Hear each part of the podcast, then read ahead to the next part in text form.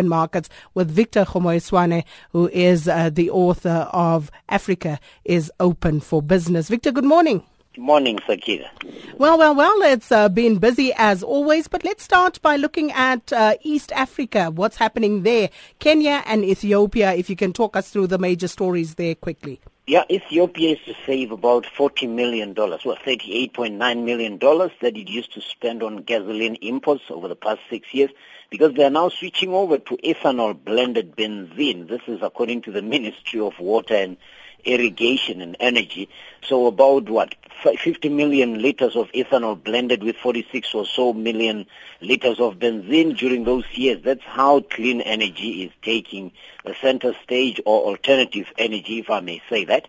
But it's just an exciting thing because there's Oil Libya involved, National Oil Ethiopia, and Nile Petroleum. All these are African companies. Of course, they will have foreign investors. But Kenya also leading the The, the African countries, in other words, leading in terms of connectivity with the highest bandwidth per person, fastest speeds, and some of the lowest internet costs. This is not, according to me, it's according, my, my opinion is Ben Roberts, who's C E O of Liquid Telecom, who was speaking at the twenty fourteen East African Communications.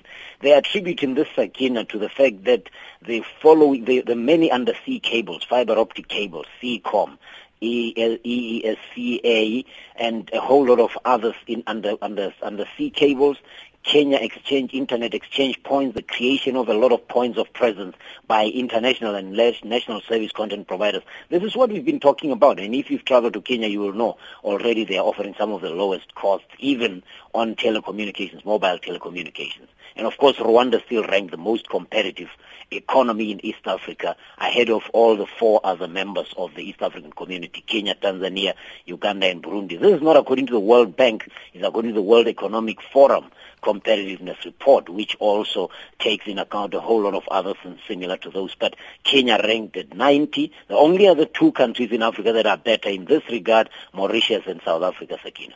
Well, that's interesting indeed. And then um, in Tanzania, Tigo, um, yeah, the, yeah. The, the, one of the major telecoms companies. Um, yeah. uh, what's happening with them?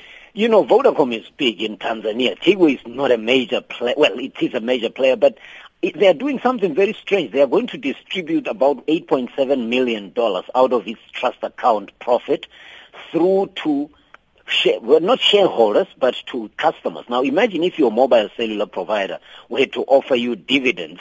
I mean, it's the world first. This, the general manager of Tigo here saying they are trying their best. Obviously, you know, when you are not a leader in the terms of size and market share, you do a whole lot of things. But I, I've never heard of this. I've heard of Blue Bean. I've heard of uh, Voyager Miles and a whole lot of other things. This is just showing that mobile telephony, Sakina, is influencing us more than we know. Because if you start seeing cellular companies offering dividends to subscribers, you know the world will never be the same, and the industry is going to have to change very quickly. I can still remember when I used to pay some money to access my voice messages. This has come a long way since then indeed. Certainly has. Victor Kgomoeswana will be back with us next week. He is, of course, also the author of Africa is Open for Business.